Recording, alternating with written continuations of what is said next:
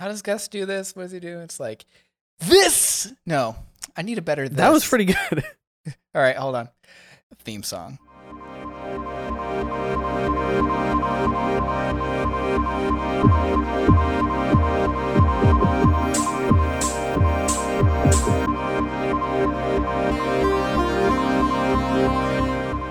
This is the Motion Pixels podcast. I'm your host, not August Meyer, who is not here today, but instead, I am Matthew Rawlings. And I'm going to just take the title of host today instead of co host since I'm here on my own, flying solo. Uh, but not really, because with me, I have the bad boy of comedy, Camper Dane, Uncle Dane, here Yeah. today. How are you doing? I'm doing great. Thanks for having me. Solo solo host Matt. Solo host Matt. Yeah, it's a new era. Um, I'm really just trying to branch out and see. Uh, you know, I'm trying an experiment, like cutting the dead weight. Mhm. Um, is kind of what I have down in my notebook. Like, it's time to rebrand. yeah, just to kind of see how it is. Um, but yeah, uh, this week, Dane, I I was inspired by something you had said uh, a couple episodes ago. You were talking about a theme that you'd like to come back to sometime. That was nostalgia. oh, and- just the subject of nostalgia. Yeah, nostalgia in games, movies, things like that, and how it like I kind of saw it as how it might color how people see, but just like weird things you find yourself nostalgic about, um, and maybe wanting to revisit, or maybe like you have revisited and have now seen that it's not the way you remembered. sure. Um, sure, yeah. I, I mean, I can think of a few examples off the top of my head. Do you have anything? I mean, you you uh, obviously uh, might have done a little bit more thinking on it ever since I brought it up the first time. Do you have anything like No, that? I I would be curious to hear what you have to say first. Okay, so let's yeah, just yeah. start with you.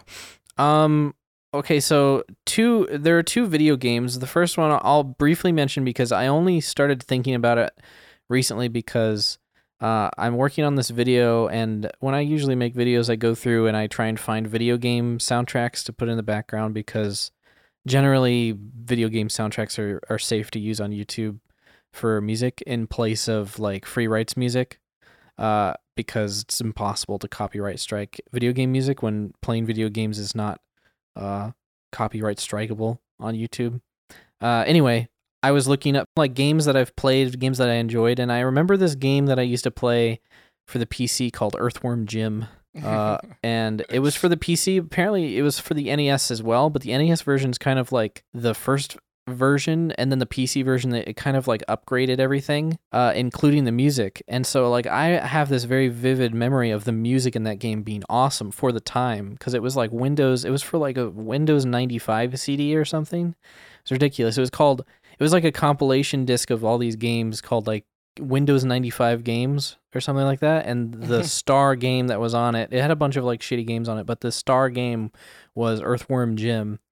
And I played the crap out of that game growing up. And I loved the music on it because, uh, like when it came to video game music back then, it was like they always would have to put it on a cartridge, so that it was usually like eight bit music or like chip tune music. So the the music for the um, Earthworm Jim soundtrack for the NES, as far as I know, I went back and I listened to it, and it's I was like, this sounds way worse than I remember. And I found out that when they made it for the CD, they upgraded all of the sprites, they upgraded everything because they could fit it on a bigger thing. They also uh apparently recorded all of the music like in studio or they made it in in you know like a, a normal music making program and then they had to downgrade it into like chiptune version or MIDI version for the NE, uh, for the SE uh, the Super Nintendo Entertainment System, the SNES, uh, SNES, uh, and then uh, so I got kind of the premium version of that music growing up, and I remember it as being like it really stood out to me because every other video game music I'd heard up until then was like kind of crappier version. Anyway, that music was awesome, and I was looking up the music today, and um, I found out that you can get it on the Switch, Earthworm Jim. You can just play it on the Switch. I was like, oh, yeah. I, I, I was gonna ask because they uh they made the remake um in the PS3 360 Wii era. So Oh, really? they Uh, made they remade it. Yeah, they did like an HD remake, and it was huge news because like I I I don't know if I actually played that game, but for some reason as a kid, I thought Earthworm Jim was the coolest fucking thing. I- there was a TV show, wasn't there? I never watched Oh, the was TV that show. it?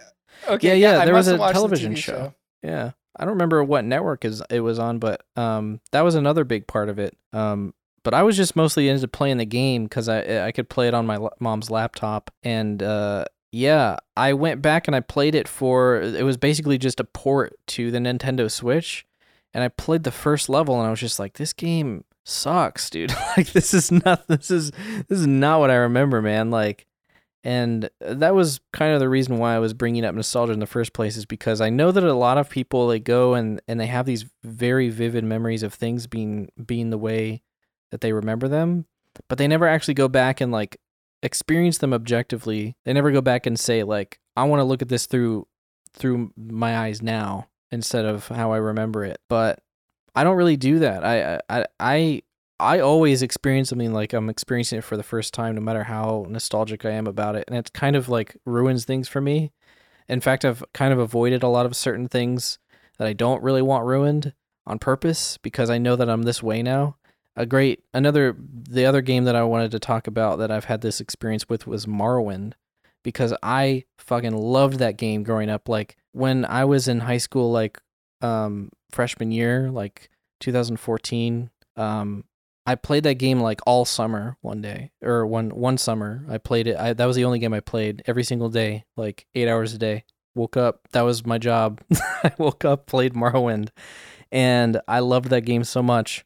And it like got me into the Elder Scrolls like series and stuff, which is like one of my favorite games still to this day, like Skyrim and all that.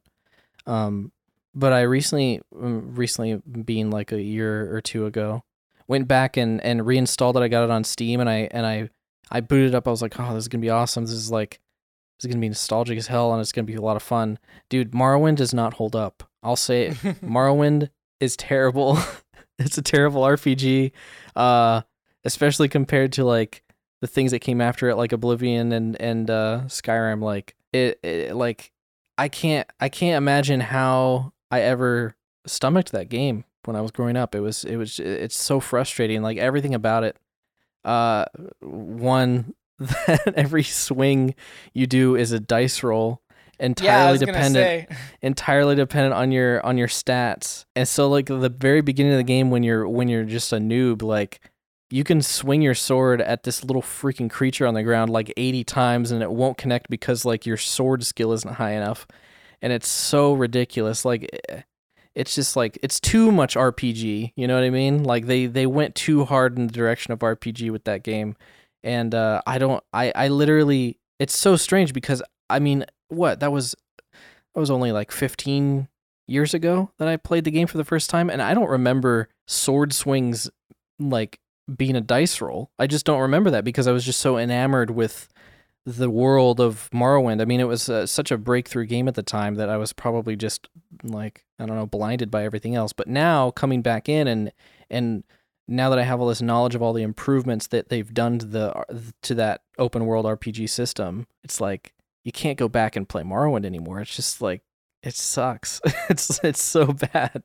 I mean, like I, I love the music and the story, but the gameplay is just they they've improved on it so much that it's almost impossible for me to go back and play a lot of these older games. Um, and I don't know if that's good or bad, but it it definitely feels it definitely feels like uh, I don't see a whole lot of people experiencing that because people go back and they play games like I don't know Fallout New Vegas or whatever, which I haven't gone back and played recently, but I know that I'd probably have a very similar experience based on like you know playing the crap out of Fallout Four and Fallout uh, uh, seventy six and all that. Yeah, so New Vegas actually kind of holds up. I guess it depends on how you're going in. I've always Mhm. thought that like Fallout 3 and uh, even New Vegas, even though they improved it a bit, just had bad gunplay. Like you know that. Uh, you know that going in. At, le- at least well, I, remember don't. Well, I that. don't even know that because uh, all my Oh. memories from playing New Vegas are from when it was the only Fallout game to play. I, Mm. stopped playing New. I haven't gone back and replayed New Vegas since Fallout Four came out. You know. Okay, yeah, because I so I had I played three when three came out. I was uh it was sophomore year of high school. Uh, I rented it over winter break and I just played it nonstop, and it was just amazing game, super great. Uh, Mhm. I never played New Vegas. I had friends that kind of played it, but I just never picked it up for whatever reason. Um, s- but- so then you know, time went on. I played four, uh, and four had you know a lot of improvements. Uh, combat's better. The game flow's a bit better. I mean, the RPG side suffered a little bit, but Yeah, for that's sure. it. That yeah, that's a different part. But so, anyways, uh, years later, I finally picked up New Vegas because I had this big gap. I had a month of my life where nothing was going on because it was the Mhm. end of my uh, study abroad session in Germany, and all my friends left. So there, I was in a country where I knew nobody and didn't Uh-huh. really speak the language well. So I was like, I guess I can play an RPG. so yeah, yeah. I picked up New Vegas and it's pretty it's pretty good. Uh what's interesting about 3 that you may not remember go- looking back is you can't aim down the sights, which Oh, really? blows my mind. Yeah, 3 you there is no there's no ADS like it's all Wow. just kind of pointing and shooting and and that's kind of why it was bad. New Vegas uh, actually had a system like that. I if not maybe it might have been some of the guns, but I know for a good amount of the guns you can actually like use a use a sight, um, which makes it hold up better. It's just not quite as polished as four.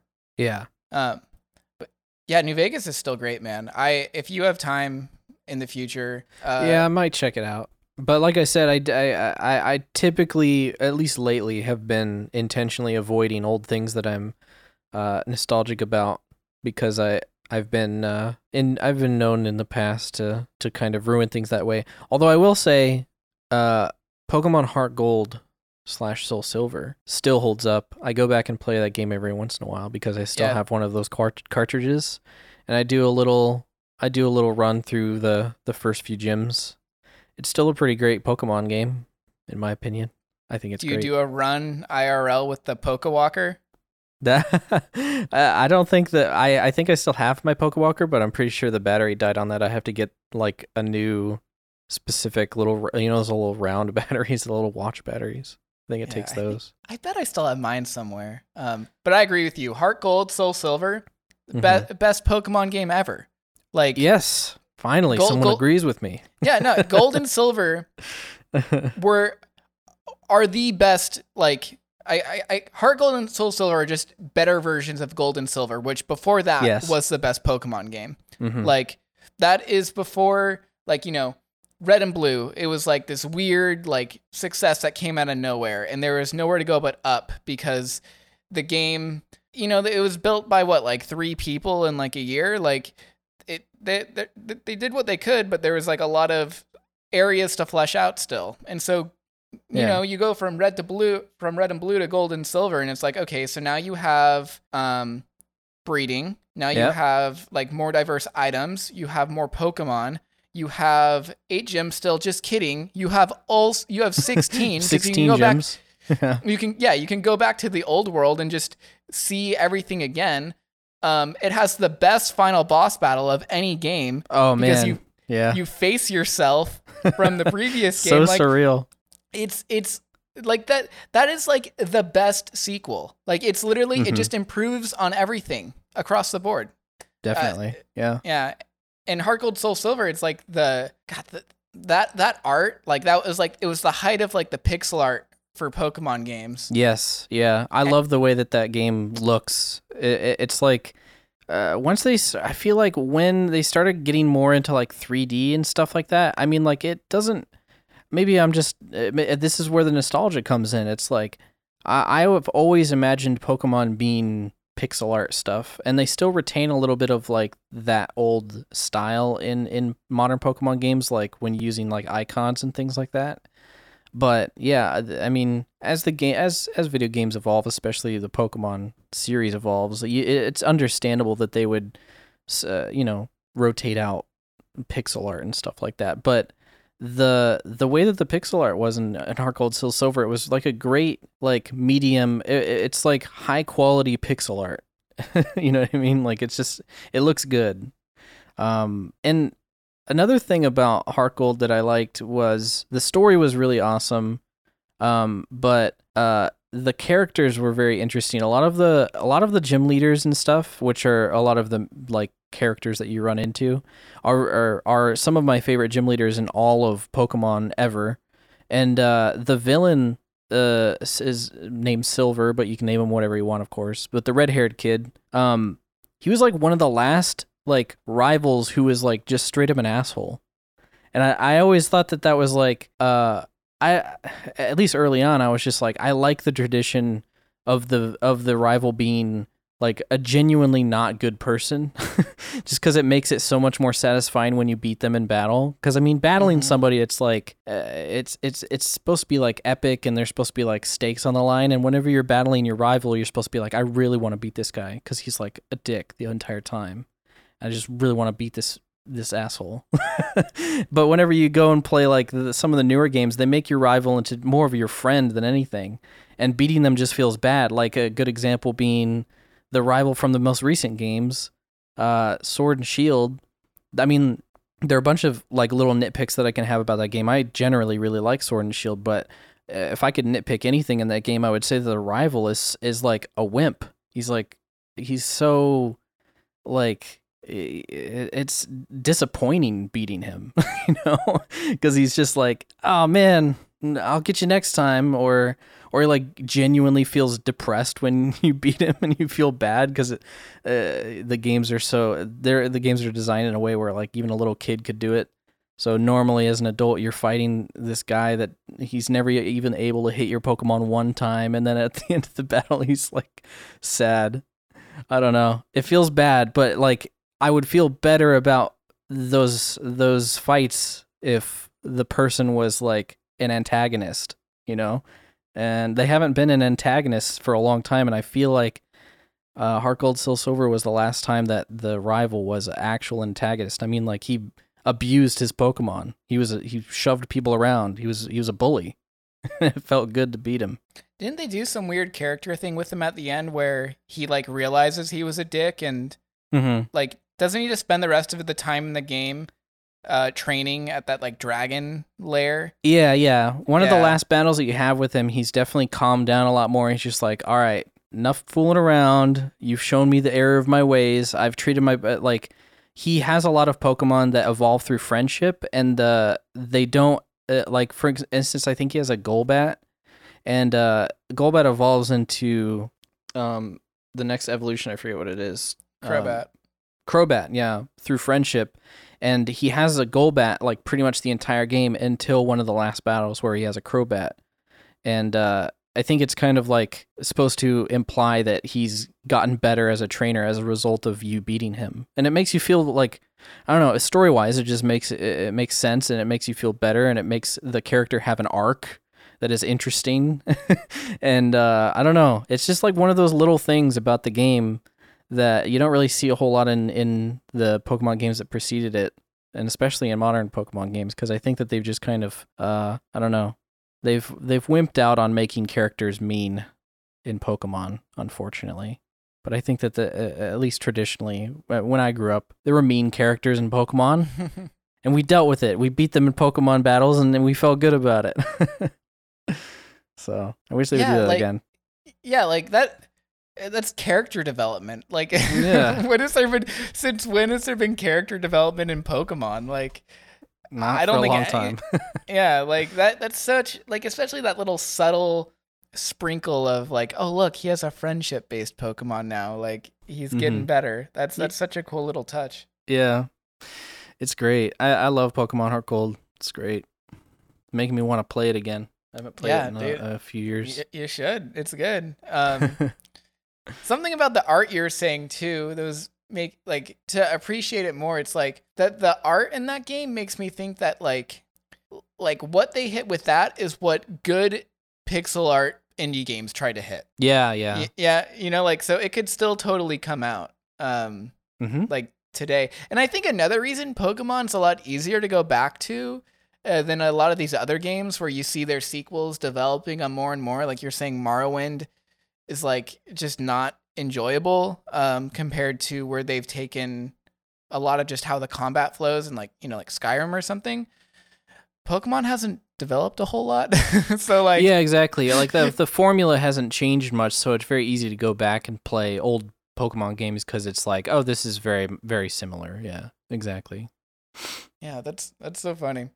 Yeah. Well, yeah, like I think we kind of approach things in like a similar way. Um because uh, a lot of the games you brought up were things that I kind of wanted to talk about, like like Morrowind. Like I guess we don't look at it in the same way exactly. What I the way I think we're similar is that like we can look back on something and see that it doesn't hold up quite as well, like Morrowind. Um, Mhm. But like for me, I haven't tried to go back and playing Morrowind because as soon as I was reminded that that's how the attack rolls worked, I was like, that is not gonna fly for me. I can I cannot go back and play that game. I'll just wait till they if they ever finish like Skywind or something Yeah. and go try that then. Um, yeah, like there's so many other weird little games that I played as a kid that I'm afraid to like I don't know. I have no interest in ever going back and I think it's pure not remembering or, or not seeing what it's like today cuz like there's this one like shovelware game I played as a kid called like Blender Bros on the GBA. Did you ever hear about that? No, but it sounds funny.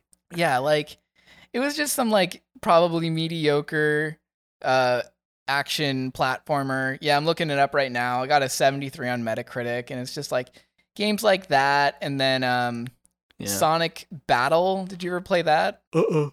No. It was like it was this weird Sonic spin-off game where um you are in this like isometric 3D arena and you play as a Sonic character and you're fighting against a bunch of other Sonic characters, but you like will build your character like an RPG. And I think it it might have been like card based, but like Oh. it was yeah, it's just like it's uh, it's probably uh, going back and playing that would probably be going back and playing like Shadow the Hedgehog. you, know, like I I mean, I got to confess to you, I've actually never in my life played a- one single uh Sonic game. you know, and that's probably okay. Good. Uh, the the one I hear they're very popular games, but at the same time, I know that there's a lot of like drama and uh, and people having decide, uh, divisive uh, opinions about specific Sonic games. It's like a Yeah. rough, a rough, uh, a rough time being a Sonic fan, as far as I can tell. Well, the, it just Sonic.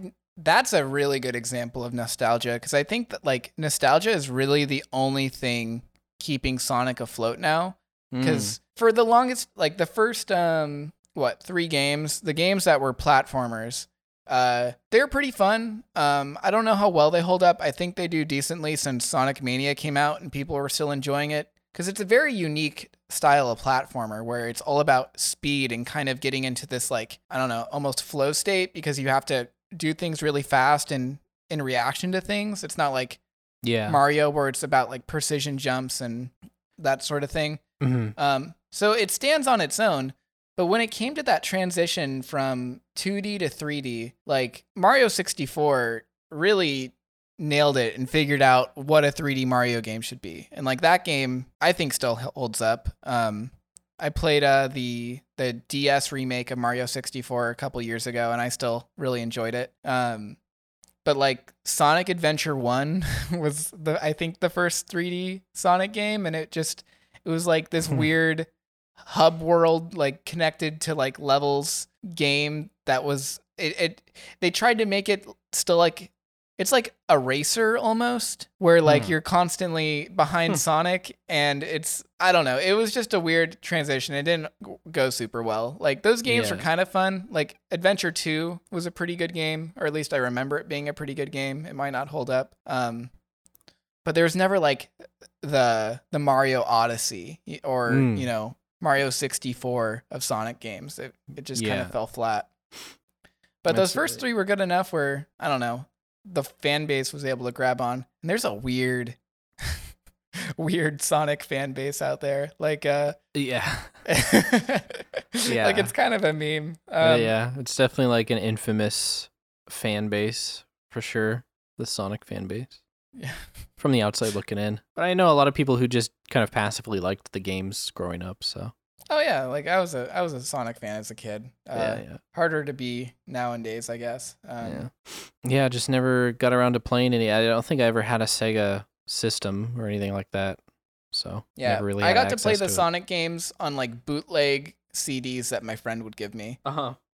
because he had this like compilation they made because I guess they ported them to PC. Um, I don't know, but I would I would get them from him and I'd play them and that was pretty cool. It was like a Sonic action pack or something. It was just like all the Genesis games on Yeah. one disc.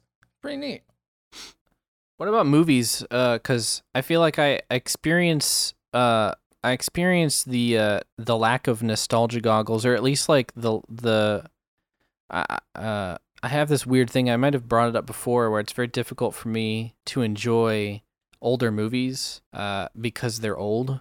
That's pretty much the, as far as it goes. Like, and I realized um uh, later uh, have I brought that up to you guys before? I feel like I have, just when we're talking about movies, or it's just like older movies just never really hit hit it for me as much as as much as like movies that are made in the last few decades. Yeah, Right. I've I've heard you make that statement before. Oh, okay, and I I've thought about it a little bit, and I realize it's it, it's entirely dependent on uh the the things about movies that I enjoy, and I will say that when it comes to like the different elements of movies, um, like story, visuals, characters, acting, uh, writing, all that stuff.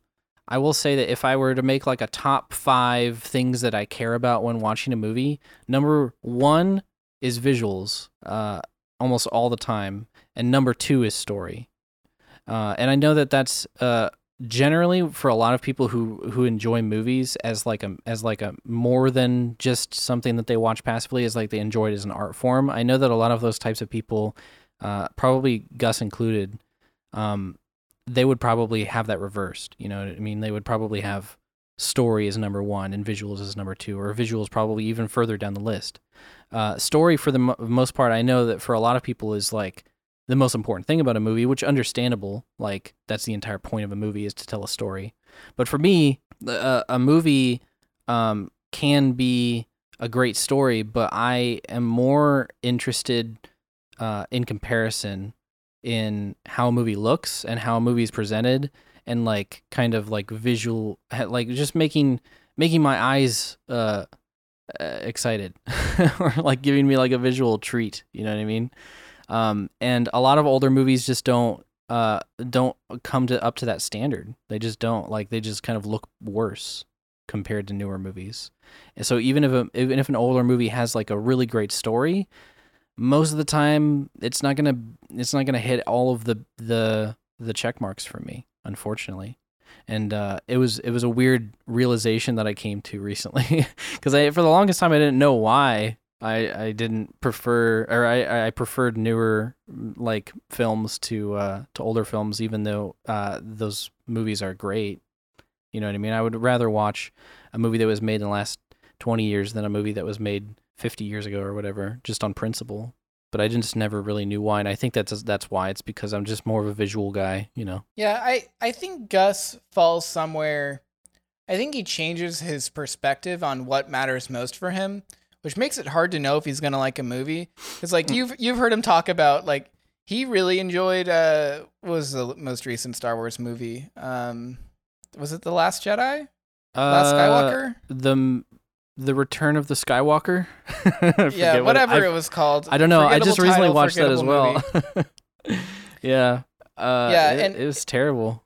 well, see, his his reason, like I I also thought it, like I didn't think it was terrible. I thought it was decent. Um, I thought there was a lot of weird things with it, but his reason he really liked it was the visuals, hmm which I, I don't know. Like visuals are important to me, but for like I find myself somewhere in like a middle ground because like I can't watch old movies, like super old movies. Like I've never seen um what's that one that all the film people geek out on? Citizen Kane. Is that what it is?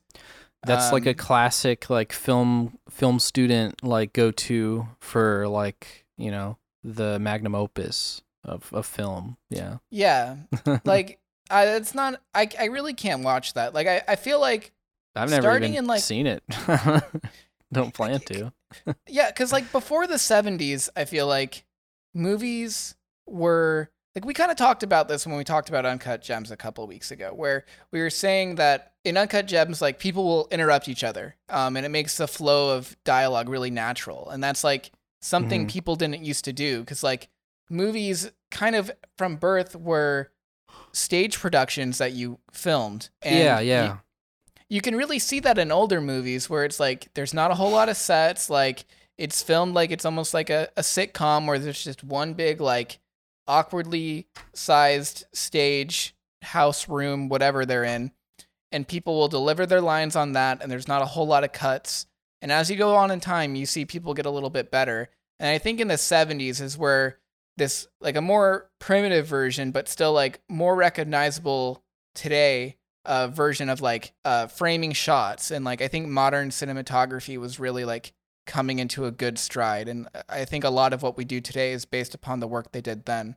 Yeah, Um, So I find it easier to watch movies from like the 70s and on, but there's still a lot where they're like figuring it out. Uh, a lot of awkwardly paced things. Um, but like I think the I think the Star Wars movies, the original ones, are are good. Like I can still watch those. Um, that you definitely know they're old, but they don't feel quite as old.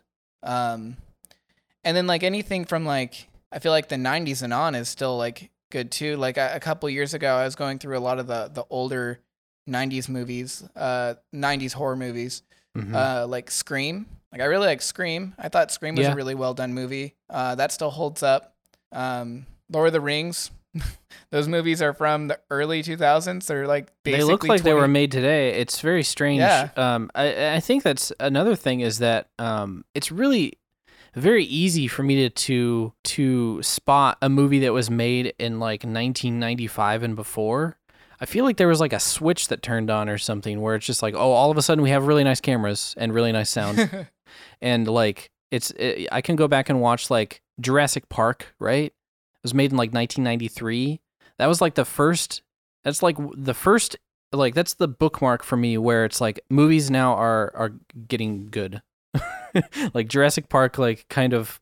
uh I don't know. You it holds up so well in every movie. Oh, most most like uh movies that I enjoy that were made after that point. It's like dude, that could have been made 10 years ago and I wouldn't known, but it's made like 30 years ago.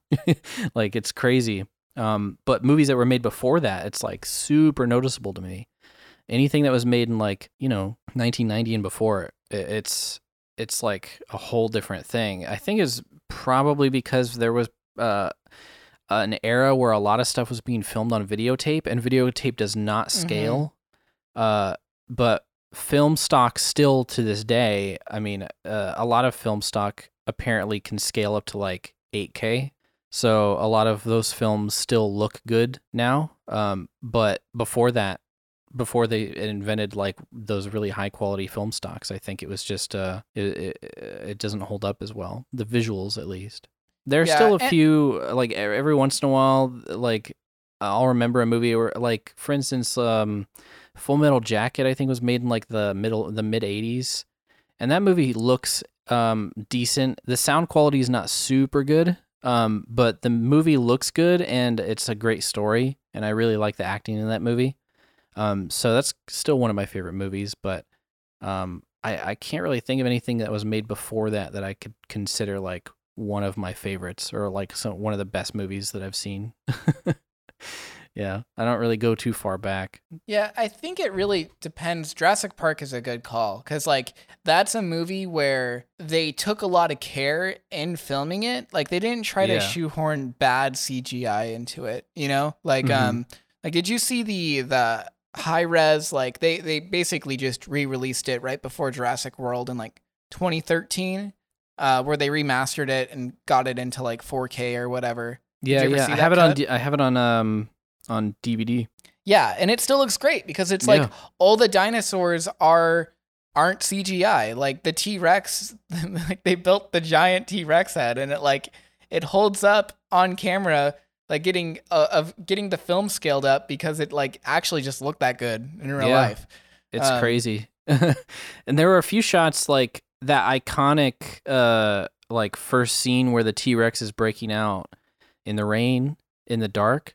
Like, Mhm, that's what I was a lot of. of it a lot of it is is uh real uh, it's the real animatronic but they do so many clever like camera moves where it'll be an animatronic one in one part of the shot and then it'll go out of frame for a second and then it'll be CGI and it's like it's super hard to tell which is which at that point like they just did a really good job of blending the two i think it was Mm. probably um, at the time, and it probably still is used to this day, the technique of like having a reference for what it's supposed to look like in that environment, in that set environment, it makes it so much easier for computer animators to recreate it in a computer when they know what it's supposed to look like in that exact environment. Because I mean, if you just kind of film an empty plate with nothing and then you're like, all right, put put the thing in the thing and make it look like it's it belongs in that environment. A lot of the time they have to guess on the lighting, they have to guess on everything. They basically just have to recreate the lighting from what they imagine it would look like and then it ends up looking bad because it's all done on guesswork. But since they actually built the real T-Rex on set and they have all this footage of what it looks like like in the actual environment, the computer animators probably were like, "Oh, okay, then I know exactly the reference that I, that I'm supposed to make it look like." Uh, so they they were able to like kind of use that as a as a jumping off point, which probably made it way easier. And it really shows. That's a that's like a perfect yeah, it's a perfect example of like uh th- the technique um, being really instrumental in like a movie holding up uh, 30 years later, which is insane to me. it's really cool. You don't really see th- that. You don't really see an example of that in movies that were made, uh, like in the 60s and 70s, holding up into the 90s, right? Oh yeah, like I, I mean, well, I don't know. I, Well, I don't know. I wasn't. yeah, yeah, exactly. I mean, like, I you'd have to ask somebody who was around back then, but I mean, I wouldn't imagine that. I don't know a movie like uh, 2001: Space Odyssey. Uh, you could show to somebody in the 90s and they'd be like, "Oh, that looks like that looks real." like, I mean, I don't know. Maybe I'm jaded, but I'll go back and watch that movie and it's like very clear that all of it is like miniatures and and CGI and stuff, or at least like Mhm. you know special effects for the most part. 2001. I that was enjoyable. I had a good time watching that one. He had a good time. It's like one of the slowest good- movies of all time. Yeah, I don't like. I had to watch it. Um, I mean, we went to the same high school. Did you Did you hear about the uh, the sci-fi based English class Yeah, yeah. they offered? Did Yeah. you take that one? No, but I, I, I, I know a lot of my friends took it, and I heard a lot of stuff from those people about the class. It sounded Okay. interesting. I just never took it. Yeah, it was actually really interesting. I, I'm glad I did. Um, but as part of it, it was weird. We had to watch 2001: A Space Odyssey, um, and I don't know. It was probably the best uh, school movie I ever had to see. You know what's funny is that I can imagine that being a good movie to watch in a school environment because uh, when you're in school, there isn't a whole lot else to do. but uh, when I watched it, it was it was on my own time, and it's like a two it's like a two hour movie, and and basically nothing happens until the last like thirty minutes of the movie, and even then, it's basically just an acid trip. So I mean, I don't know. Yeah. It's it's interesting. I think actually I'll take that back. The first like 20 minutes the movie is pretty it's pretty awesome cuz it's super like the sound the musical score is super unsettling and um I don't know. I didn't I, I remember it's it's it's hard because I remember really liking that movie the first time I saw it, but on rewatches it, I was like, man, this movie drags and it's a great movie to watch for the first time, I think, because uh, especially if you don't really know much going in, um, I, other than that's slow. uh, because I remember that the the first uh, like twenty minutes where it's it, it's about like the the tribe of of um, like Neanderthal monkeys or whatever encountering that Mhm. monolith yeah. uh that that's like that's like a really memorable opening to a movie and then like it transitions from them learning how to use tools or learning how to use weapons into just like hard cut to like the future. It's so cool it's a great it's a great opening to a movie, but the rest of the movie is so boring.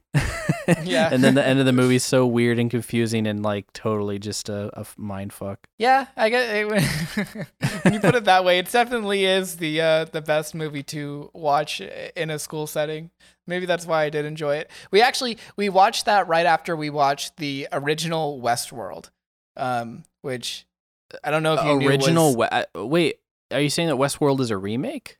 Westworld is it's it's not even a re. It's more like a reimagining of that general idea. Um, oh, okay. All right. yeah, so like a, a- robot, a, a robot, uh, like or or at least like a theme park where there are robots that you can go and interact with.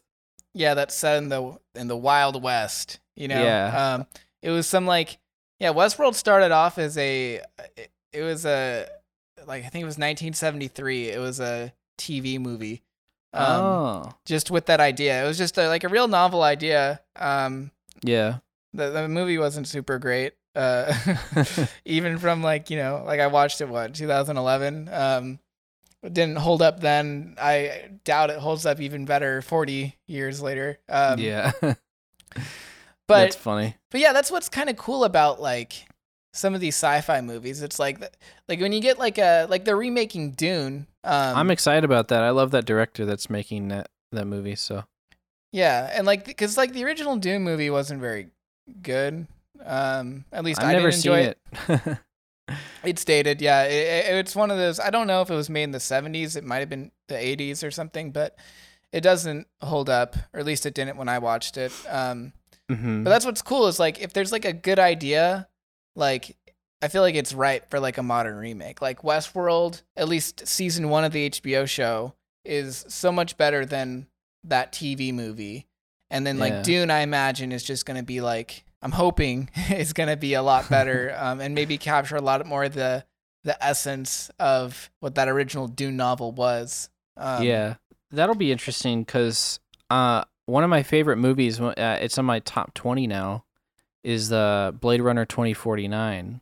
I fucking love that movie. That movie's awesome, and I had watched that movie uh, before I had seen the original Blade Runner. Uh, and this is probably uh, ties into the whole nostalgia thing, and I don't really have any sort of uh, I don't know perspective of like the time period movies were made in. It's like I'm watching it now, so I'm gonna enjoy it against my own like relevancy or whatever. And uh, I had seen Blade Runner 2049 and I loved it. I'd seen it a few times. And somebody's like, "Oh, you should watch the original Blade Runner." I was like, "Oh, okay, sounds good." And it was on Netflix, so I watched it. And man, it's so it's I, I just don't like it. It's not good. I just don't. I, I Oh. really just didn't enjoy it at all. And I know that's like sacrilegious for a lot of people because Blade Runner is like to a lot of people is one of the best sci-fi movies of all time. But it's like I had already seen what I view as like a huge improvement. Like it just like it takes everything that Blade Runner, at least what the original Blade Runner, from what I could tell, was trying to be, and it just like did it better. I don't know. uh, and and I went back and watched it. and I felt like I was just kind of watching like somebody uh, making a worse version of something that I already like greatly enjoyed. And um, I don't know. It's very strange. I, and uh, I don't know. So much about that movie is so strange to me. like, Wait, are you saying the original Blade Runner doesn't hold up, or 2049 doesn't hold up, or Twen- either? What? No, no. I, I really liked 2049. I, I think that Oh, movie. okay. I mean, that movie came out like what 2014 or something. Well, I've never seen any of them. I do because I was curious. Oh, I've okay. heard good things. No, I Um, think Blade Runner, the original Blade Runner with with um uh Harrison Ford. Uh, I think that that one came out in like the 80s. Um, and I watched it on Netflix. It was like the, it's I think it's the director's cut that I watched. But yeah, the whole time I was just um I I was so bored. I was I was like, man, I, I've seen. I think it was just like I at that point I had just seen people maybe who were inspired by Blade Runner um later on improving upon it in my opinion and and it was like me going back and watching the I don't know the the test the the test version of like stuff that I had already enjoyed if that makes sense. I don't know, it was it was a very weird experience because I went into it knowing that I was about to watch something that people uh are, are they go crazy over. They're like, "Oh man, Blade Runner is the best sci-fi movie and there's no, never going to be another one like it." But it's I don't know. I I- I like I, I like the newer versions of people who are clearly inspired by that kind of stuff. Like uh, it's all improvements in my opinion. Yeah, it's it's in. I think movies. It, I could find myself being easier to watch something I enjoyed before than than games. Like I I think I would have a harder time going back and playing an old game because it will feel dated and like the the nostalgia of it would wear off. But I can imagine like, and I imagine that's how a lot of people feel when you go back and watch. Like, let's say you were a kid when the original Star Wars come out, uh, Mhm. came out, and you go and watch them, and it's like it's just comforting. You know, it looks and because then you know people make a big stink about, uh, uh, you know, like George Lucas went and updated the visuals for that movie, um, and everybody got mad. Uh, granted, because a lot of it looked like shit, but uh, also because it ruined their their idea of of what it was. Um, yeah. I don't know. I I- think it's, it could be comforting. Uh, Maybe that's what a lot of people do. But like we were saying earlier, I, I'm kind of on the same camp where it's like like like one of our earlier super early pod combos is one of my favorite movies of all time. It's Paranormal Activity three, and yeah, yeah.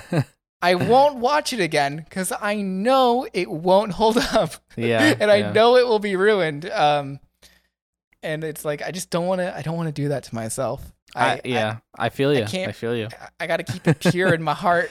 Sure, yeah. It, it's it gets to a point where you just don't want to ruin the nice memories you have about stuff. Um, because it does kind of change.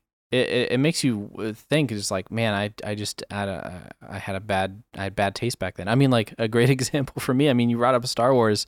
Uh, when I was growing up, uh, like I don't know, 12, 13 years old, I freaking loved the prequels. I loved Phantom Menace. I loved uh, Clone Wars, and I loved uh, or Attack of the Clones. I mean, and I loved uh, uh, Revenge of the Sith. Revenge of the Sith. I watched all the time growing up. I wa- I watched it all the time. I loved it. The lightsaber duels were so freaking epic. Uh, but I I mean now I I can't watch any of those movies without laughing. Like it's just so they're they're they're an embarrassment. They're they're like some of the worst movies of all time. They really are. And I it's like embarrassing to think back on a time where like I would pr- if you asked me back then I was like what's one of like name five of your favorite movies like like Revenge of the Sith would have been in that list.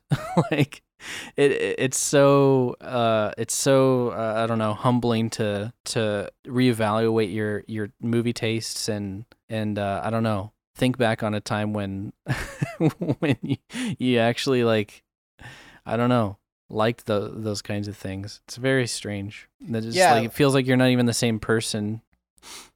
those movies are a good example because I kind of it was this weird like years later thought I had uh, in like high school like because as a kid I also fucking I loved Phantom Menace, battle droids, you know, droidekas, the Naboo starfighter. Like the imagery was so good. Yeah. Um, and I- the star, I- the the lightsaber, like the, I think it was in uh, Attack of the Clones at the very end in the arena when all the lights or when all the Jedi come out and they all have lightsabers, and then there's a huge battle with like a million lightsabers. Like, dude, that was like. I, as a kid, I was just like, "Wow, that's so cool!" Yeah, and I Now will- I will- you can't I- I watch will- it now without laughing. It's just like, what the fuck is going on? What is this?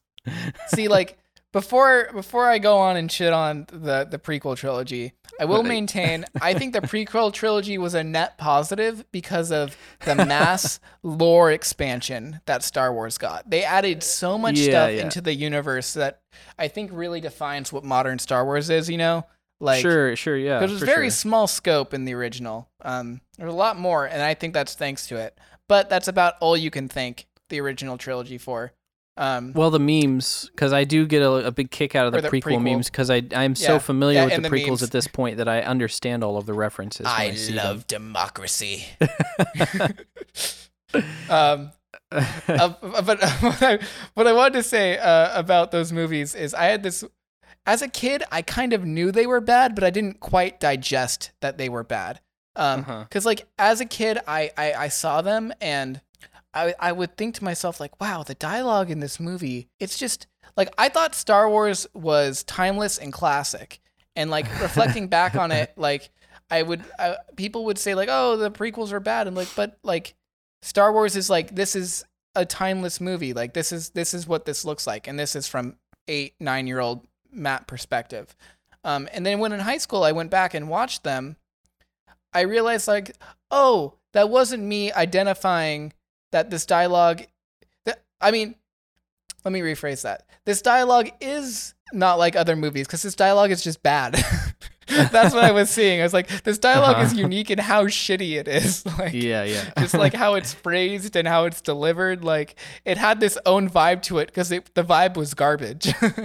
you know, and like you, you don't mm-hmm. see. A, I didn't see a whole lot of that. So. I mean, I you were more perceptive than I was because even when I was like 12 years old, I would watch, I would watch those movies and and I think I think uh when I watched Revenge of the Sith uh, what happened was uh, I I liked every other aspect of the movie so much, including the dialogue. I thought the dialogue was like funny or whatever, whatever they were trying to be.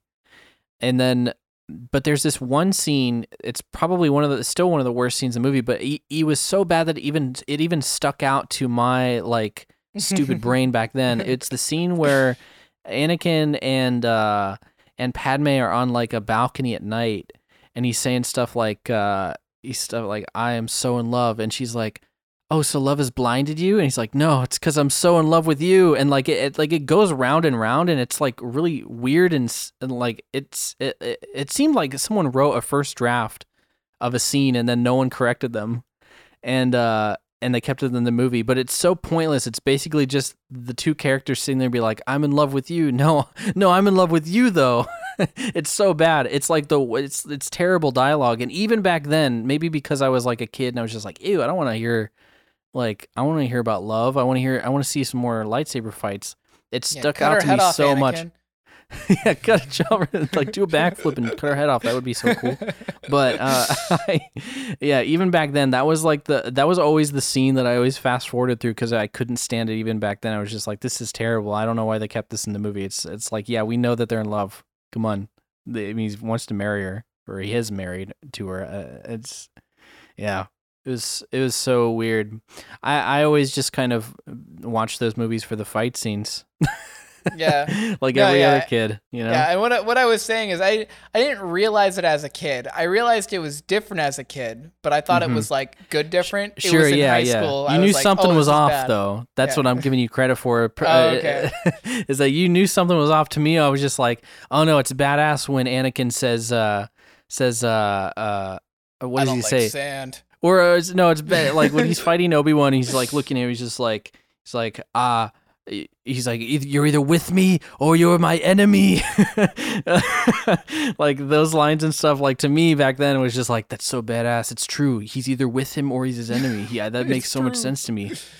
Uh, they're oh about God. to fight. I i love the the anime fight dialogue you know? It's so cool you know? But now looking back it's like a it's like a joke. Like those are those would be great movies to watch like with friends nowadays you know what i mean? Like uh like it would be it, it's not like on the same level as going to see a screening of the room you know? You don't even really watch the movie you just sit there and yell like at the movie and laugh at it you know? Uh, i can't I, I, would love to do something like that someday. That sounds like a lot of fun. I, am sure a lot of people have probably done it with the prequel well i imagine it's developed more. Star wars has a really has a lot of people that have made like alternate viewing methods um which i thought was pretty in- yeah like uh when i when I was rewatching them in high school, I was watching with one of my friends, and she was like, "Oh, we should watch them in the machete order." And I was like, "What? the, the machete order?" She's like, "Yeah." So you ignore one, and you watch two, three, four, five, six. Or no, no, no, no. It was you ignore one, one didn't happen, and you watch two and three to get the story of Anakin. Then you watch uh, four and five because it's the story of. No, no, no. Eight. Sorry backwards, backwards. You watch four and five, you get the story of Luke Skywalker. Then you watch two and three to get the story of Anakin, and then the final chapter is six, because then it's both of those main characters coming together. Because six is kind of about both of them, and it's actually yeah. kind of like a smart way to view it. But I guess it's just it's just like one of those weird like like like like it's like it's just such a weird way like to want to rewatch something like you're rewatching something so much that you're like you know what this would flow really well if we put four here and six here you know, Yeah. uh, yeah. I don't know. It's just funny. Um, but I imagine that it's even there's even crazier ways now because now you got the Clone Wars, you got Mandalorian, you got the the yeah, bad there's so many. There's just so many freaking Star Wars things now. It's nuts. You Did know, you um, a lot of the spin-offs and stuff. Uh, well, I mean, the the major spin-off that came out was like Rogue One, and then uh, the uh, Han Solo thing. I actually really liked the Han Solo movie. I, I know it like bombed or whatever, but I watched it on Netflix and I, I was like, this is pretty good. And I think it was because it didn't feel like a Star Wars movie, really. It just felt like a space adventure movie. And I liked Yeah. that that about it. Same with Mandalorian. Didn't feel like a Star Wars like thing at all. It just felt like a space adventure, you know? I like I hope they do more of that stuff. Even though uh the Han Solo movie tanked. It's kind of sad that like that movie didn't do well enough because uh cuz that was like one of the only Star Wars things that I've liked in the past few years. Yeah, I think because I, I same boat as you. Didn't go see it in theaters, but I watched it on Netflix, and I was like, yeah, it was pretty good. Um, yeah. but I think when the re see Mandalorian was really well received, so I think we're gonna get more stuff like that. But I Yeah, yeah. imagine that Han Solo or what was it, just Solo, didn't do as well because you're making a movie about an iconic character that isn't the actor that people remember him as, and it's putting him in a different. It's like a different tone than the original movies. Like that just kind of seems like. Like I, I I don't think they'll have an issue with that with um whatever the next project. It's supposed to be like a an Obi Wan movie, right? Mm-hmm. I- I don't think they'll have that issue with that one. I, I think they'll be able to do whatever tone they want. Um, just because like I mean Obi Wan's iconic, but he's not like Harrison Ford Han Solo iconic. Yeah, you know? yeah. And uh, that actor, Ewan McGregor, is a great actor, so I know he'll do well with it. Um, but yeah, you're right. It could be that it, it wasn't Harrison Ford, and and also I don't know. Uh, I think that the only people that re- that really go and see Star Wars movies these days are people that just like don't care either way. Like there are people who probably saw Solo and they were like, yeah, pretty good, but they don't. They're not like big Star Wars fan. They just go and see whatever the the big movie is. And then there are the the people who go and see those movies who are hardcore fans who are only Mhm. going to see the movie for the Star Wars stuff that they know or whatever. This is the same people that like Rogue One because they just shoved as many like familiar things into the movie as possible and just was like, oh, it's just a, a spot to reference the movie. It's not even a story. It's just spot the reference the movie. All the characters die at the end, and you know what's gonna happen, and and it's pointless. Like where they end up because it's like, okay, why would you make a, Rogue One makes no sense to me because why would you make a movie about uh, some some small uh, like in, inconsequential thing that that was just uh I don't know a small plot point in in in in the movie that came after it. It's like how did how did they get the plans uh, for the Death Star? Oh, I, I don't know. Who cares? Who gives a shit? Why would you make an entire movie about that where the characters are not interesting and they all die at the end?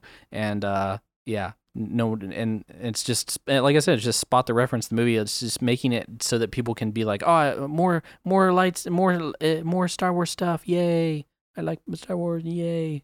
I agree with you where I didn't enjoy Rogue One a whole lot. Like I felt like it had the Halo Reach problem where it had all these people that you don't know but you're supposed to care about and they die and there's no impact. Yeah, yeah, exactly. That's a Um, but- good comparison, actually. Yeah, because I, I just viewed them as the same thing. It's like I don't care about any of this and it's just it, it feels so rushed, you know? Like yeah, yeah. th- there's not a lot of good character building because they're trying to get all this the shit in. Um, but th- it was a good idea because that that's kind of what you said you were wanting, right? Like it's not Star Wars, but like it's like a another thing in the Star Wars universe. I guess it's Sure, a little but I- closer I- to the main plot. I don't like how it was like directly connected to Yeah. something that's already happened. You know what I mean? Like, Yeah, yeah, yeah. and it was something so tiny. It was almost like they were like, "What should we make a movie about?" Well, there's this thing that happened at the beginning of New Hope, where they got the plans for the Death Star, so we could make a movie about that. It's like, well, why don't you make a movie about how Anakin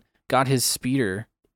or whatever like just pick any like uh, like like stupid moment in any movie and make a movie about it like that let's not do don't do that just yeah, come up with a different true. story that happens like separate to what happened in all of those other movies, and that's where it gets interesting. And that's also kind of why I liked Solo is because you don't really hear the only thing that you really hear the only thing that was like guilty of that like oh remember this is like when he did the Kessel Run thing, which is like a one-off thing that he said he mentioned in a movie sometime. I don't even remember when he said it, but he was like, "Oh, this is the ship that made a Kessel Run," and then that was like, uh, I think it was the climax of the movie or something that he did the the quote unquote Kessel Run or whatever, which is like Mhm. whatever. But no one really. It, it wasn't. It wasn't like the plot of the movie. It was just something that happened, and the rest of it was totally something that you never hear about in any other movie. It was like a whole different story. So it's it's interesting to see those things, but um, I don't know why they would. it- It's it's so silly that they're just like in order to get people into the seats, we have to make sure that people know what's going to happen. It's like that's not why I go and watch a movie, so I can know what's going to happen. I want to see a new thing. And uh, Star Wars is never a new thing. It seems it's it's very difficult for them to get into a position where they're making a new thing with Star Wars. It's always the same thing, same thing over and over again. Yeah, I mean, I think they realize that that's not panning out because, like, I don't think it's gonna happen. But you've heard the rumors about um how they're Disney is thinking about canceling that that that sequel trilogy from canon, right? Like they're just gonna undo button it. I mean, I could see why.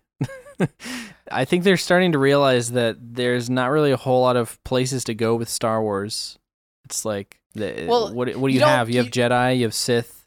What else do you have? I mean, there's not really much else to do. Well, going directly forward is dumb. Like that was a Yeah, dumb yeah. decision. It's like what you do is you go out or you go very far forward or backwards. Like you go to Knights of the Old Republic era or you go Mm-hmm. into the future future of Star Wars, which I don't know what that looks like because it's already sci-fi. so di- so like so disconnected from what we already know that it's it might as well just be a different story, like a different uh like it, it's almost like that that never even happened. you know what I mean? Maybe with small references here and there because it's history. But yeah, I agree. I think that they should just try and make entirely separate stories disconnected from what we already know. Because we've just seen so much of it. There are nine goddamn episodes in that one story. Like we don't need to see any more of that. Darth Vader is like in every it's Darth Vader is a part of nine movies. We we're done with Darth Vader. Shut up about Darth Vader. he sucks. so uh, wait, so you said you liked the Mandalorian, right? I did because it's completely disconnected from everything else. It's a, it's like nobody even like the only thing that slightly references that Yoda is its same species as the the little baby. Baby Yoda, yeah. and and the Mandalorian is the same race, or at least is has the same armor as as Jango and Boba Fett, which I think someone said. I think I've uh, fa- heard somewhere that uh, Boba Fett isn't even a Mandalorian. He's just a bounty hunter wearing Mandalorian armor. Yeah. So it's like it's just completely disconnected entirely from from everything else that we know about that race and and Yoda uh, the little baby Yoda thing is the only other reference that people know. But other than that, very few uh like Star Warsy things really. It's just kind of like an episodic uh space adventure show, which is cool. I like I liked most of the episodes. There were a few episodes Okay, that were just kind of like that's- lame. That's but what I was gonna ask. I was like, did you like all of it? No, no, there were some like uh, the one where uh, it was like a Seven Samurai reference where he just like trained all of those people in the in the in the village to fight the the ATST or the AT-AT Walker or whatever the heck that thing was. That was Mhm. stupid. That whole episode was pointless. Well, see that that that's what I wanted to talk about. Like, I I, And there were a there good- were a few other ones where uh, it was just like okay, could have done without that episode. Next, yeah, That's like uh, the whole show, man. The whole sh- it's the so Mandalorian is like two the first two episodes, great, good, great trajectory, like setting up this great I- idea, like oh, like uh, this Mm-hmm. Mandalorian guy uh, is kind of going rogue a tiny bit, and he has to care for this little baby Yoda. It- It's like interesting. A lot of things we don't know. I'm excited to see where this goes. And then it turns into like and like the first two episodes lead into each other. Like it's it's like a serial continuous thing. yeah, yeah. And then mid season, it goes into like week by week. Oh, this is the adventure of the week. Oh, we're gonna train the people in the forest. Oh, we're gonna do a bank heist. Oh, look, looky here. Like, oh, you know, we said we had to get this baby Yoda somewhere quick, right? Uh, no, we're taking our time for four episodes because we didn't think this part through. And then they get to the last two, and they're like the first two, where it's like they lead into each other, they build off each other. There's like a lot of things that it, it, like it feels like you can essentially cut out all of the middle of that show besides maybe where they introduce the bounty hunter girl um, uh-huh. and get rid of all the other episodes and then put the first two and last two together and then I guess you're that- right from a narrative point of view, but what I think what I what I liked about the format of of Mandalorian is that it it for the most part you can watch episodes individually without seeing anything before or after it, and generally like the episode. And uh, you don't really see a whole lot of that anymore. You see so much. I mean, like so much of Netflix and so much of like those uh like internet produced shows. They're basically just like uh eight hour long movies at this point. You know what I mean? Mhm. Uh, they're not even really TV shows anymore to me. Like, str- like a good example would be like Stranger Things or something. Like, like uh, when you watch a season of Stranger Things, it's like you kind of have to watch it all at once, or at least over the course of a few days, like in a row, because it's all so connected to each other. It's like every episode is just a new development in the overarching plot of the entire season, and the entire season is just a huge movie at that point. And uh, I don't know. I feel like TV shows have kind of lost that uh, episodic feel to it. And I liked how Mandalorian kind of made a return to form in that way, where it's just like, oh, this is just an episode to episode thing. Like SpongeBob never had uh, an overarching plot. It was just like, here's what SpongeBob's doing today, and you Yeah, know these characters, and you like these characters. Drama. Uh, yeah, I, I, no, I don't. I, it's not a really a great comparison, but what I'm saying is that a lot of TV shows don't. They just don't have an episodic feel to them anymore, and that show kind of brought it back, and it was it was nice to see. Um, and I think maybe you you probably just enjoy the the long movie shows, well, which is I- fine. see- I like those too, but it was just kind of interesting how uh, uh, I don't know. They felt like uh, they. It was very clear to me that that Jon Favreau, who is I I really like a lot of the stuff that he's made, except for the fucking stupid Lion King remake. Remake, but it was um it was it, it's cool that they let him do it because I think that he had a vision and he was just like, let's make this a serialized thing. Let's make this like you know an '80s TV show where it's just like today the Power Rangers are doing this. you know, yeah, and yeah, they have to beat the big bad guy at the end of the season, but I mean, overall, it's uh, you know they have a little adventure here and there, and the adventure is fun and cool. I mean, I didn't like the the training people in the woods episode because I thought that the the characters were dumb and and I thought it was stupid how there was just like, oh, I should leave the child here. It's like, dude, you can't leave the child. uh, Like they know where the like from the very moment he he made that suggestion, I was just like, dude, you can't leave him here. They know where the, they know where it is.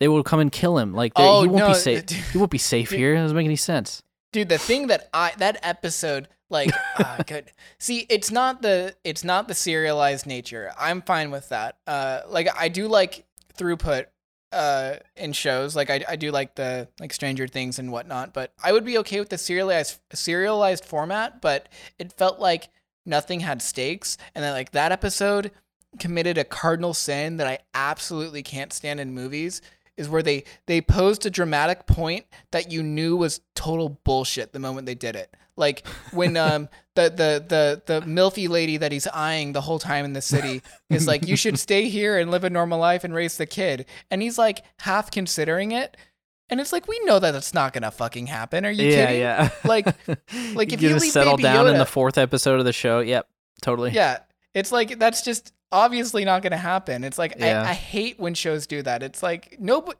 no nobody thinks that you're you're It would- telling the truth it would make sense. It would make sense for them to propose that that plot point like four or five seasons in when people are like, "Oh, maybe this is the end of his uh, adventure career. He's gone. He's gone through a lot already." You know what I mean? Like this could Yeah, be this could be where he settles down. We at least have some like realism to it. Yeah, I know what you mean.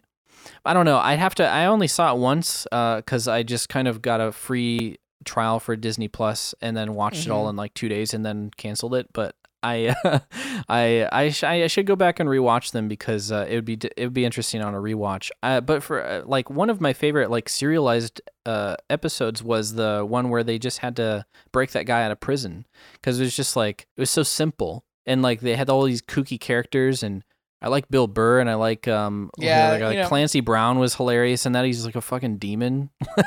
like it's so it's like a it's such a cheesy, weird, like cool concept, cool simple concept for a show. It kind of reminded me of like Star Trek a little bit. Cause like Star Trek always had these episodes. I only saw like a few seasons of that show with like my aunt way back when I was like nine, but so many of those episodes are so like straightforward and simple. The sets are always just like there's like two or three sets the entire episode, and it's always like indoors, and like the whole episode is just talking, and like maybe somebody will like punch someone at the end. Like it's it, like it, it's so simple, and it kind of reminded me of that a little bit, where um like the entire reason that the episode is is simple is because of budget constraints because they got to make so many episodes of a show. Well, and because all the budget went to the the first and last two episodes. Yeah, exactly. They had to save it for the big finales, and then the rest is kind of like, oh, this episode we're in a cave, and on this episode we're in a, a big field, the entire Yeah. time. You know, thinking back, I think I really only didn't like two episodes of that show, but they were so bad that it made me. that, like, it yeah, discom- yeah, Because like I like the show, like I'll watch season two. I'm excited for season two, but it was like those two episodes specifically, the one with the cardinal sin of no, he's not gonna stay in the forest, duh, and the other one that I just it was just bad was where he was like he had to hire that bounty hunter to go after the other bounty hunter, and it's oh like yeah, yeah. I don't know. like That that had had some twists and turns. I was I was genuinely surprised when he shot the the lady. Uh, you know what I'm talking about? yeah. Yeah, I was. Oh, I was. like, wasn't. I, I I just I saw everything coming from like a mile away. Oh really? like, oh, yeah. I was like, like, oh, he more. look, fucking tried to backstab you. Big fucking shock. like, like I, I don't know. yeah. yeah, uh, I yeah, I just those two I just really didn't enjoy, but rest of it, you know, pretty good. Um, Yeah. and I think it's a good format because like I think kind of what they were trying to strike um was uh did you ever watch Fringe? No. Oh, okay. Uh, Fringe was um one of the shows that uh J.J. Abrams went and made after um Lost, Uh-huh. and it was kind of like it was like X Files meets I, I don't know, like it's kind of just like it was like a early uh, or like a 2010s reimagining or mid like whatever it came out uh, reimagining of like X Files in a way where there's like a Uh. monster of the week and there's like a lot of paranormal stuff and has that J.J. Abrams of like look at all these questions you don't get any of the answers um uh huh. but they they really they did kind of like what Mandalorian does, where there'd be a couple episodes where there'd be like really thick story threads, and then it'd be like monster of the week, monster of the week, monster Yeah. of the week. Oh look, story, and it was like, but then it would like, I think that was like the best thing they kind of did, and and like I think a good hybrid show where it's serialized and then also standalone is like when you bring characters back like I think Mandalorian's final episodes were so good because they brought back the good characters from all those standalone episodes, like the robot and um that that the bounty hunter girl, like getting Mhm. everybody together for that like final mission in a way. Like I, I think it's good because it just gives you callbacks and like kind of like continuity throughout the the whole season. Yeah. It was yeah, it was pretty neat how they uh it all kind of accumulated in one spot at the end. And um I mean like they they had some pretty like cool cliffhangers. I mean like we still don't really know what the fuck is up with the baby Yoda thing. Yeah, Uh and uh the we we were introduced to like the main villain like at the very end, which is like uh Gus Fring with a friggin' dark with the black lightsaber. So uh that'll be interesting to find out more about. So yeah, dude. How come that guy is just like he's the villain in everything right now? it's because he did such a fucking great job as Gus Fring in Breaking Bad that he's just he's like Yeah, typecast for like- the rest of his life. This is like ten years later. like I know, but Like, I mean, like it really just shows how fucking great that character was in Breaking Bad. Like he's he's like so good in that show. Every time I see him, I'm like, oh man, I can't wait to see see what he does. Like he's he's he's awesome. Yeah, but you you saw that he's in the newest Far Cry, right? yeah. yeah, he's like the bad guy in Far Cry. He's the bad guy in Mandalorian. Uh, he's Yep. Bad guy. I, I've seen him in a bunch of other stuff where he's like uh he's like that where he's like a, a mean guy or whatever. He's always he's he's just a good villain character. Yeah, he must have took a break from acting because he seems to be in a lot of stuff now, but he wasn't really after Breaking Bad. So, He probably coasted off of those residuals for a while, then he got Yeah, back I into mean, it, he- you know. dude, he's probably still getting residuals off. Oh, of, yeah. Breaking Bad's great. yeah, I got to rewatch that show fair. too. I haven't seen it in in like a few years. I've Yeah. I've seen the entire series like 3 or 4 times through, but I I got to rewatch it every once in a while. yeah. That So it, it holds up so well. Like Yeah. season one, I like I still stand by like season one is not super great. Um, just Mhm. there's they're figuring it out, but like Yeah. one of the best scenes in that show is Hank getting the phone call uh, that the hitmen are coming after him. Oh man, that was that was crazy. I dude, That I, I saw that. my- Uh, that was like one of the first episodes that I saw live. Um, because I I I got into the show kind of late, so I was watching a bunch of like, uh, I, I got like the first few seasons. Uh, well, not on DVD, but I got them, uh, through through means that wouldn't necessarily be deemed legal. But uh, I I watched all of the episodes up until the point where it was still airing, and I think that was like one of the episodes that that I watched when it aired, and uh, that was so crazy. I hate watching Breaking Bad with uh with commercial breaks. Uh, Oh, yeah. Or breaks in between episodes actually because it's like they always have such such crazy uh, hang, uh cliffhangers. I thought that Hank died then. I was just like, "Oh, Hank's dead. They killed off Hank already?" Jeez. Okay. But then he survives and then there's like a huge arc with him making a recovery and then Yeah. he gets killed for real. But yeah, watching things with commercials, something I'm not nostalgic about. exactly. I'm glad we're past that. yeah, for sure. Like- When we used to have, we would have Breaking Bad viewing parties in high mm. school, and we would no phones, everybody off of social media. It's an hour after the show, the episode aired. Now we watch it so we can fast forward on our TiVo. Yes, you know yeah, that's how old yeah. we are. We had TiVo back then. hmm The weird little stopgap between the transition from TV to full digital. Yep, yep. yeah. Well, Dane, I think we have thoroughly cemented ourselves as old men. Um, Sure. Yeah. and- Compared and to now- maybe a few of our viewers. I mean, uh, we're not that old, but we're definitely at the point where we can remember things that people don't remember. And I think that that makes you old officially. If you can remember things that other people that you can interact with don't remember them. That's the Yeah. cutoff. Oh, okay. So before we bef- before we wrap up, uh, another old person thing. I don't. Who was I talking? I was talking to somebody today at work about this actually. So like, I'm just gonna pose this question to you. Imagine you're. Do you use your hands to talk? Like, do you move your hands and talk sometimes? Um, yeah, a little bit. If not you were cra- not make a crazy amount, but uh, but enough. Yeah, but so if you were to make a hand motion to suggest you're on the phone, what would you do? Uh, thumb and uh, pinky out. Um, Yeah. Put it up to my uh like head, like I'm on the phone. Yeah, people don't do that anymore. You- Really? You know, what- because you know what kids do now? Oh, what? They just hold their hand up to their head, like they're on a smartphone. You know, a flat phone that doesn't flip out. Oh, like, That actually makes a lot of sense. isn't that crazy though? That's just like that blew my mind. I was like, I don't think dude. I've ever seen anyone uh, do that, but I mean, I don't really interact with a It's- whole lot of kids, so there's that. it's but- young. It's it's like the really young generation now, where it's like that has never been something in their life that they've had to. The yeah, the the flippable phone, or at least the phone that's shaped like a like a banana, kind of. Yeah, Yeah. like and I imagine it's not all of them. I imagine like it's probably one of those like social things where you pick up. Um, Yeah, yeah. Or you just But- kind of like you're miming what you mean to do. I mean, like uh, that whole like Yeah. pinky with the thumb. I mean, you're just kind of miming what a phone looked like. Uh, and so I guess if you're only familiar with phones being flat rectangles, then you would try and emulate a flat re- flat rectangle, and that would that would be your palm. That would be your hand. So it makes sense. Yeah, I just didn't even I didn't even think think about that. That's crazy. yeah, it's uh, it's We're weird, dude. evolving as a We are- species. Yeah, language evolves over time. Whoa. How, who would have thought? Who would have thought? All right. Well, thank you, Dane. Um, I just want to let you know that this has been the Motion Pixel podcast.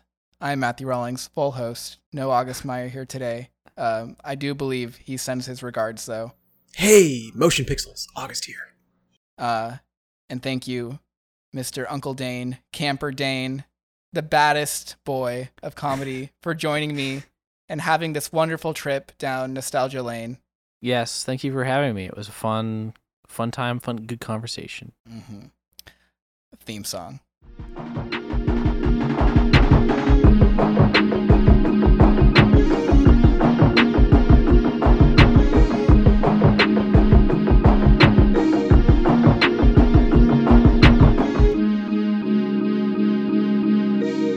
Finished.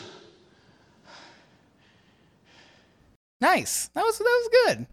Who Yeah. needs a Gus? Fuck a, fuck a Gus. Fuck a Gus.